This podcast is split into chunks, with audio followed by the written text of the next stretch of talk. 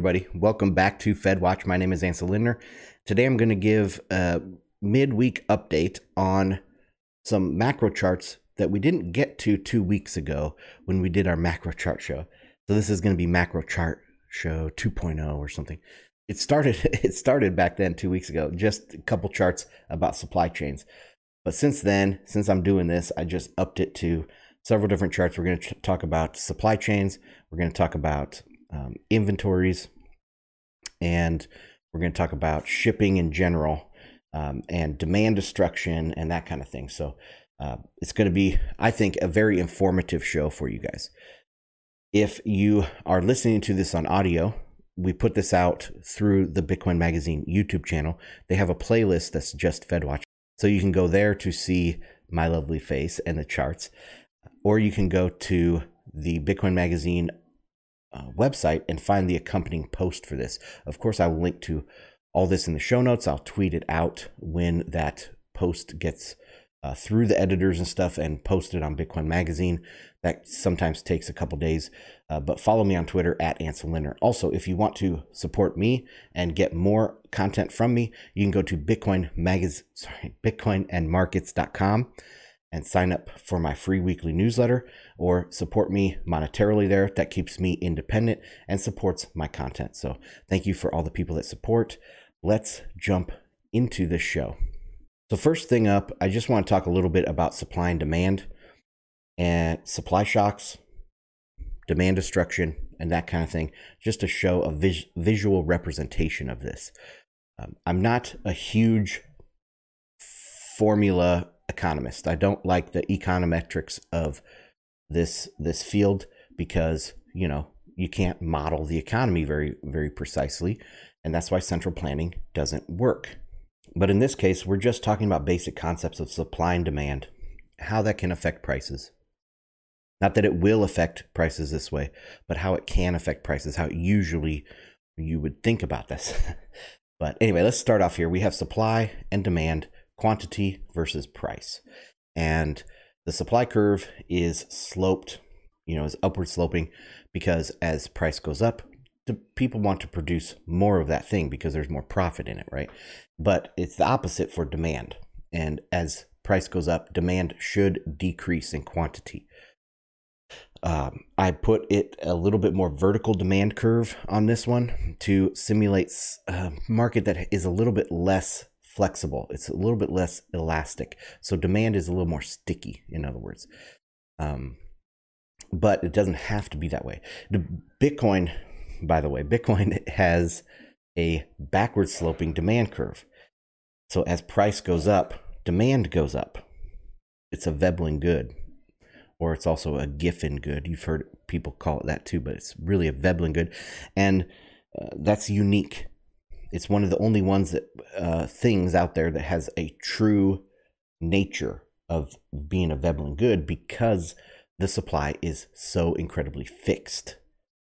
Anyways, we can go into that in another show if you guys want to, or maybe I'll do that on my other podcast, Bitcoin and Markets. But for right now, I just want to talk about uh, supply shocks and demand destruction. So, inflation, they that's money printing. That works through the axis. Okay, that, that can affect these curves, right? But it mainly works th- through the pri- the uh, the axis. So as the price gets debased, as the money gets debased, the price will move, and that will shift the de- supply and demand curves. So that's not what we're talking about here. Okay, we're talking about a supply shock, and what we see here is just the price and quantity at this equilibrium. And it's really, it's not an equilibrium in the real world. It's kind of moving always like this, but it's this is just for representation purposes. Now, supply shock, the supply curve shifts to the left. And what happens in that case is obviously the price goes up and the quantity demanded actually goes down slightly depending on the elasticity of the curve. But I, I, wanted to show price going up faster than quantity going down or demand going down. So that's what a supply shock does. But if the price is going up and people can't afford this higher price, or it's stressing them out, like we've seen recently with the huge increase in credit and decrease in savings in the US. That means that you, well, increase in consumer credit, sorry, credit card debt versus savings. This is showing that this these higher prices in the economy due to a supply shock is really stressing out the economy or stressing people out. They can't afford it. So what happens then? Then we have demand destruction and demand actually falls. It shifts as well to the left. And we have a new price and a new quantity demanded. But look how far this quantity moved relative to price. Okay, so price comes back down, but quantity falls. And that is very bad for the economy because it takes a long time to shift that demand curve back to the right. Okay, so that's that's kind of what we're talking about here. Supply shock and demand destruction, following on demand destruction, but it's not due to inflation. That's the important piece. All right, so first chart up here, I have lumber prices. I'm not sure if I covered this on that show a couple weeks ago, but we have had another weekly candle. So I thought I'd go ahead and talk about this. Um, as you can see, mid, well, this is early to mid 2021, there was a huge spike in lumber futures, and it has since come way down. And I'll simply point this out that in a few months, you know, price going 3x in a few months is not due to inflation. This is due to a supply and demand disruption right? A supply shock. And this reverberation, like this is not inflation on the upside and then deflation and inflation and deflation. These prices move because of supply and demand. That's what's going on here. But as we see, it's it's broken kind of this support that I drew in here. Uh, so next level is down another 25, 30%. And I expect lumber prices to return back to, you know, the traditional levels that it had been around 400, give or take, for last decades. All right, next one up is lithium futures. This is a relatively new um, ticker. It's a new new product out of COMEX and CME. This is lithium futures. This is con- specifically the front month contract, continuous front month, and you can see that it has mirrored a lot of this inflation that we've seen out there. These calls for CPI uh, or calls of high inflation or C- high CPI. Um, also, it represents a shift in demand in a way, right? Because as gas prices go up, electric cars look to be more attractive. And so, pe- lithium is really involved with EV batteries, batteries in general. And so, this is going to really demonstrate both the CPI increases and the shifting demand. I mean, it's gonna uh, there's gonna be a lot of this information packed into this one price. That's why I'm using it. But it really took off and it looked like there was no stopping it for a long time. I just kept watching it. I'm like, oh, I'm late. I can't get into this because I'm too late now. But it just kept going up and up, right? This is the common thing people hear. Uh, anyways, it, it peaked back in April, May, and has been coming down once again. So I, I see this not only as demand destruction, but I see this as a starting the CPI starting to come down. It's a very interesting chart with a lot of information in it. All right, next up is going to be two charts on supply chains, specifically shipping. This one is the Baltic Dry Index. It is bulk raw materials. So, not what you picture, those big ships with all those containers on them. That's our next chart. This one is bulk raw materials. So things like steel, corn, coal, uh, whatever, these bulk raw materials that you don't ship within uh, these containers. And as you see, the it has come down. There is it, it might get support here and start going back up, but the chart is showing that this is not inflation. This is a supply shock, and it has come down. Same story here demand destruction. As demand decreases, we'll see shipping costs decrease because there's just not enough demand for the volume that we need. Next chart is these 40 foot containers, and you can see it's really started falling. Um, This is from Freightos.com. Again, mid to late 2021, we see the peak and it has turned over dramatically, falling off a cliff. And that will be a phrase that we hear in the story that I read here in a second. All right, let's talk about some retailer stuff here too. This is from the great Jeff Snider over there at Alhambra Investments. And of course, I'll link to that in the show notes. But uh, this chart combines a monthly change in inventories with a total inventory line. And since COVID, this big dip right here is COVID. And since then, we've seen irregularly high inventory builds, crazy high inventory builds. And that goes to my theory that a lot of this is a total shift in our behavior. Okay, so we, I think supply chains are going to shorten dramatically and they're going to divi- uh, diversify away from China. And this is showing, oh, we better better get as much in here as we can because things are changing. So we better plus up our inventories as much as possible. But what happens when you have high inventories? You start getting an inventory cycle. Inventory rises, demand actually starts softening, and then they have to get rid of that inventory, right, in the inventory cycle. And so prices have to be slashed. And we will see slashing prices. I've seen it all over the place myself. And I mean, Amazon is a big one. There's tons of discounts right now on Amazon. Some things are 50% off of just in the last couple months. So this is going to go throughout the entire economy. Prices are going to be coming down dramatically as these retailers try to liquidate inventory. This is a close up of the month on month.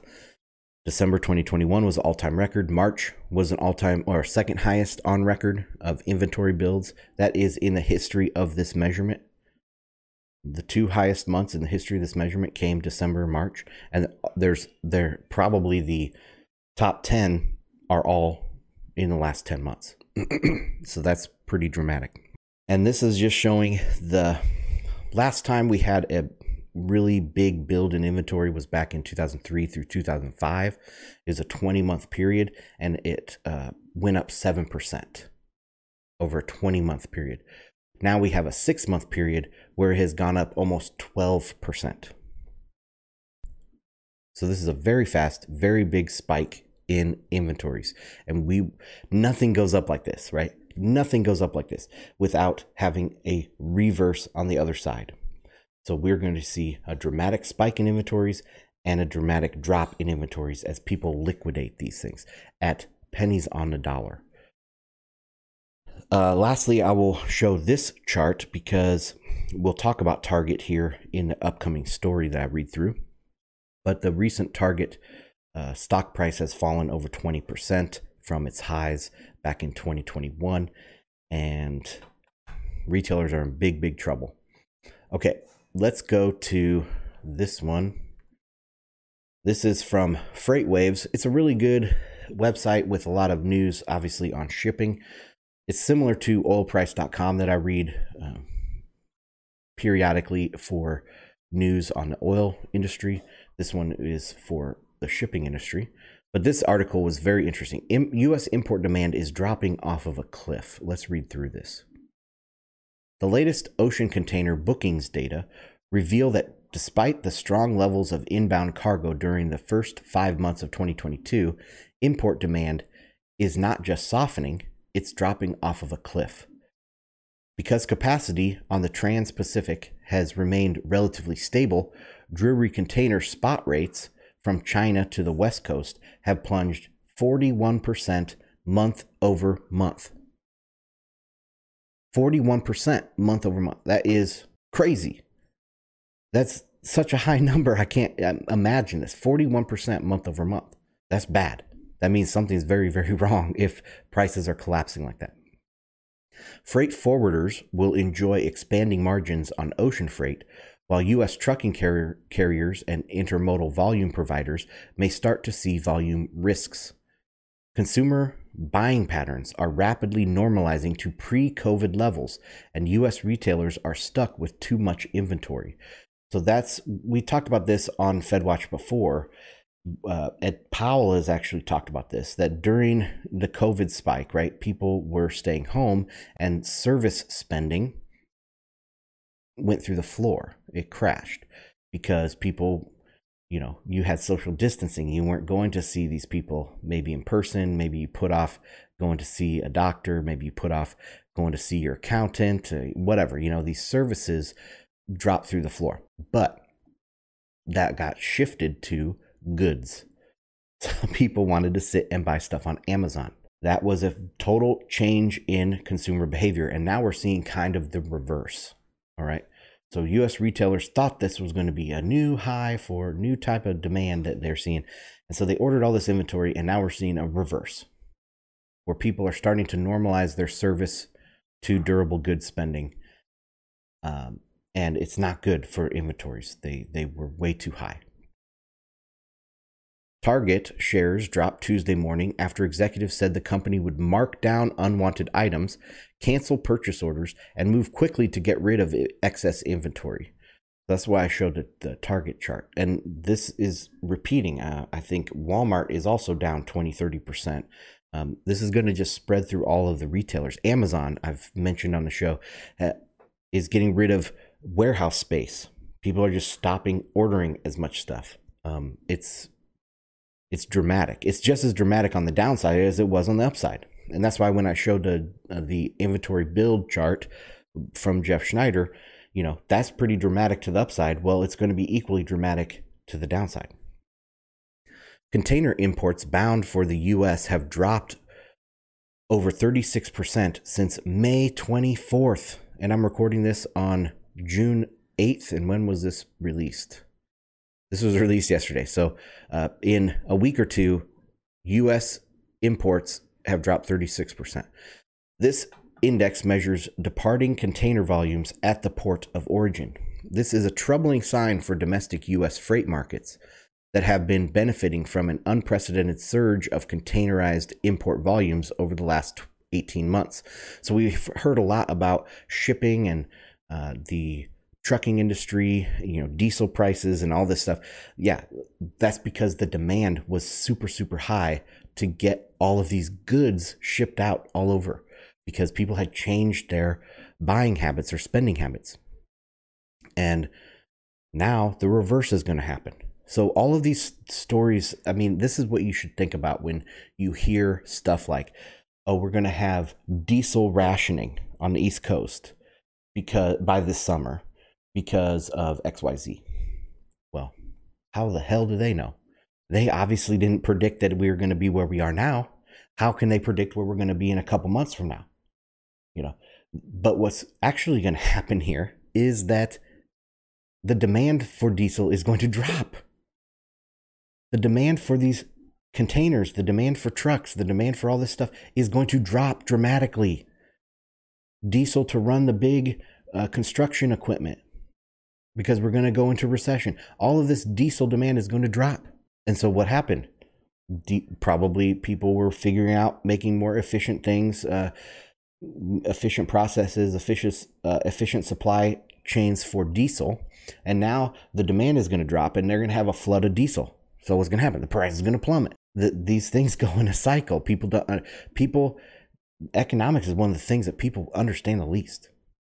And it's very easy when you read these articles and they point this stuff out like we're going to have diesel Armageddon. Well, obviously we're not. That's not how the economy works. Okay? Big disturbances either happen like uh, supply shocks, like the COVID thing, or they build over time. You, an Armageddon builds over time. It doesn't just happen lickety split. Anyway, let's continue. Since ocean transit times for these inbound container volumes have recently been averaging 30 to 35 days, we will begin seeing the softer volumes show up at US ports in the first couple weeks of July. So we still have multiple weeks of higher volumes because the softer volumes will not show up until July. That's crazy. That's crazy. Okay. This also puts US containerized imports from all countries of origin, down 30% or 36% year over year, which is a reversion back to the volume levels of the summer of 2020. But what is the cause of the sudden drop in container import volumes? Well, there are a few simultaneous factors converging that serve as likely explanations for why volumes are suddenly dropping. The inventory glut. At the forefront of these reasons is the buildup of inventory here in the US, resulting from companies attempt, attempting to both replenish inventories that were largely depleted in 2021, but also from these companies wanting to keep enough inventory on hand in case any further disruptions that may occur. Consecutive rounds of COVID lockdowns in China only exacerbated those fears. But after the war between Russia and Ukraine broke out more than 100 days ago, the geopolitical risks seem only to be escalating. And for better or worse, companies decided that they would rather have the inventory safely here in the US than risk having it abroad should there be a sudden surge in consumer demand or anything else, a shutdown in supply chains. They wanted to have it over here, right? So uh, that's very interesting. They double, triple, quadruple ordered, got it all shipped in early. Now they have this huge supply gut, uh, inventory glut.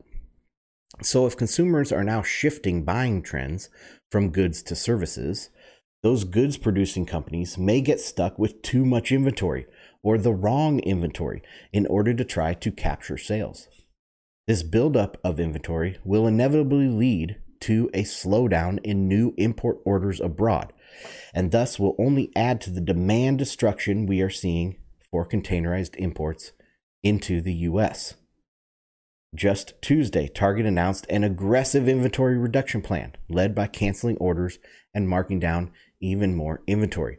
The chart above displaying rising inventories and the chart below displaying falling imports reveal that retailers are upside down after the last surge of freight to hit the US shores and are throttling down freight velocity in their network. So here we have um,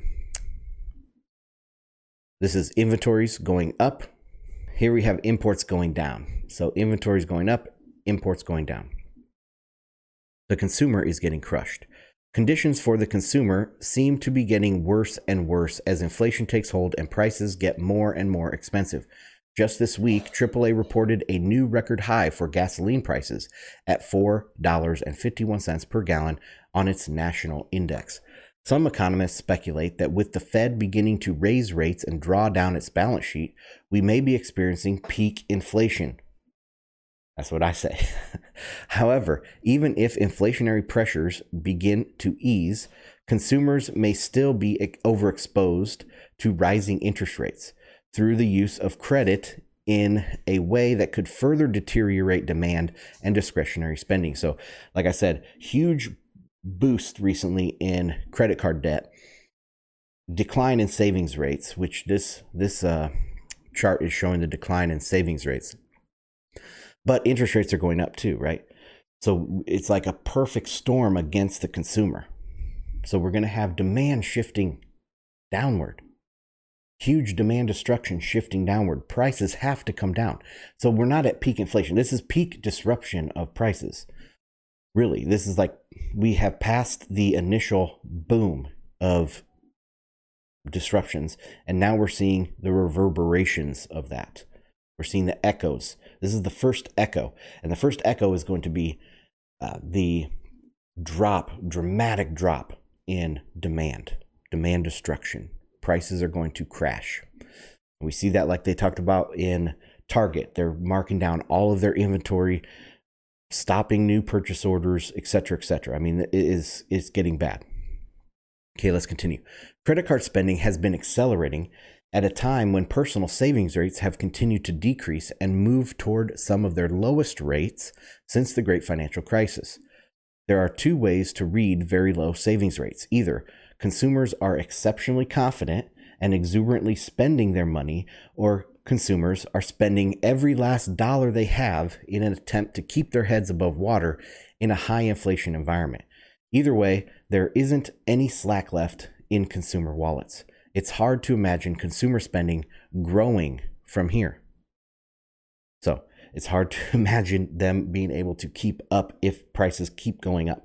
And that's one of the things if it's if it's real inflation, if it's real money printing, you have more money from wages increasing to meet this higher prices. That's the, the doom loop of inflation. But you have a doom loop on the other way, you know, falling prices, falling wages. So anyway, um, I also disagree with their use of inflation. Okay, they used inflation multiple times in the last few paragraphs, uh, and it does a disservice to people to call this inflation. It is not money printing. It's not money printing. Unfortunately, inflationary pressures, again, this is just price pressures, not inflationary pressures. Unfortunately, inflationary pressures in energy and food don't know or care that American consumers are out of money. Inflation in those sectors was caused by supply shocks, not artificially stimulated demand. And how do you artificially stimulate demand? You print money. So they're saying right here inflation in those sectors was caused by supply shocks, not artificially stimulated demand. It is also important to keep in mind that the rate of growth for the producer price index has been outpacing the consumer price index. So producers may still be taking some hits from rising costs that have not yet been passed on to the consumers. So what they're saying here is the producers are not able to keep up. So on this, you know, the supply shifted down here due to a supply shock. And now demand is shifting. Well, uh-oh, that's going to hurt these producers because price is dropping and quantity is dropping. The supply curve is going to shift even more to the left. See these echoes?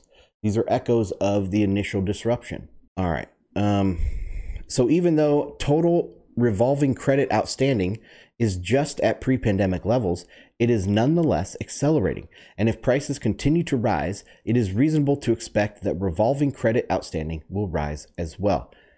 Until it doesn't. That's the problem. At first glance, one may look at retail sales and conclude that they are growing. So let's look at this this uh, chart down here that say retail sales do look like they're growing, right? But keep in mind that the report is measured in nominal dollars adjusted for inflation and represents increases in the price of goods being sold. This increase is measured in dollars. and with prices going up, you know, it, it's not this big boost that you think it is. Um, not so much the strength or resilience of consumers. Goods producing companies will not be alone. Services and tech companies will also be under pressure in the coming months, and sell offs could lead to layoffs. Again, a reinforcing doom loop. As we see a growing number of signs pointing toward the further demand destruction from U.S. consumers, and thus a further reversion of import container volumes back to levels closer to 20, uh, 2019, it is worth examining the trade lane that handles a majority of that volume, China to the US. When looking at aggregate volumes from China to all US ports, we are able to see that volumes have been declining. Oh, sorry, from peak to peak season. So the yearly peak to yearly peak, basically.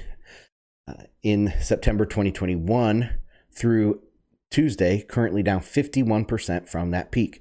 So, yeah, it's uh, crashing dramatically. While late March through the beginning of May is historically a softer period for volumes on this trade lane, it is important to realize that this decline in volumes has also been amplified by the COVID restrictions and lockdowns implemented by the Chinese government in Shanghai, as well as other important manufacturing regions in China. Despite the lockdowns, this is important, despite the lockdowns, a decline in volumes on this major trade lane was seemingly inevitable in 2022, as the massive volumes moved between these two countries in 2021 were at unprecedented and unsustainable levels. So, what they're talking about here on the chart, let me make sure you guys are seeing this properly. Okay. So, on the chart here, this bulge in August, September 2021 was unprecedented and unsustainable. And then we see a stair step fashion down. So this is actually the 20 foot containers. This is the volume of 20 foot containers or, or you know, semi. They, have 20 and 40 foot um, anyway, this is the 20 foot, and you can see it's a stair step fashion downward. And from this peak, they say we're down 51%. I mean, that's that's pretty dramatic, right? And then this is the booking volume, and you see the same stair step fashion downward. And that's, I mean, up here in 2021, looks to be averaging about 140 on this chart, and now we're averaging about 100. So that's a very significant drop uh, overall in bookings. The container surge that never was. The container surge that many have been expecting from Shanghai, thought to be building during the lockdowns, I guess building containers, uh, they thought, appears to have mostly already been rerouted through the port of Ningbo. This access, with access to the port of Shanghai being largely blocked due to landside restrictions like road closures, shippers have quickly were quick to reroute volumes through the closest alternative major port to the port of Shanghai. Since the lockdowns began in Shanghai in late March, the decline in Shanghai new bookings, and thus load volumes, have been more than offset by a surge in volumes through Ningbo from rerouted containers. This led to booking lead times hitting their lowest levels on record as shippers scrambled to get their volumes moving. So, despite what people say about the lockdowns over there actually causing problems, the lead times are the lowest they've historically low. That that's pretty crazy to me. Despite reopening of Shanghai, total container volumes from China to the US have continued their downward trajectory, and that trend is not likely to be reversed by an easing of COVID restrictions alone. As of the latest data points, if this is the container surge from Shanghai to US, ports upon opening last Wednesday, then right now it is barely a blip on the radar compared to the volumes from Shanghai to the US. So we can see in this chart here the recent blips, there's nothing there to speak of. This could easily change within our booking bookings data for the weeks ahead and if there is pent up demand that's unlikely in my opinion right there's very little pent up demand in the US for more volumes because inventories are so high and people are maxed out on their credit cards. I mean, th- there's no pent up demand here. It will undoubtedly show up in the bookings data, but as of Tuesday, it has not yet materialized in any significant way, and I doubt that it will.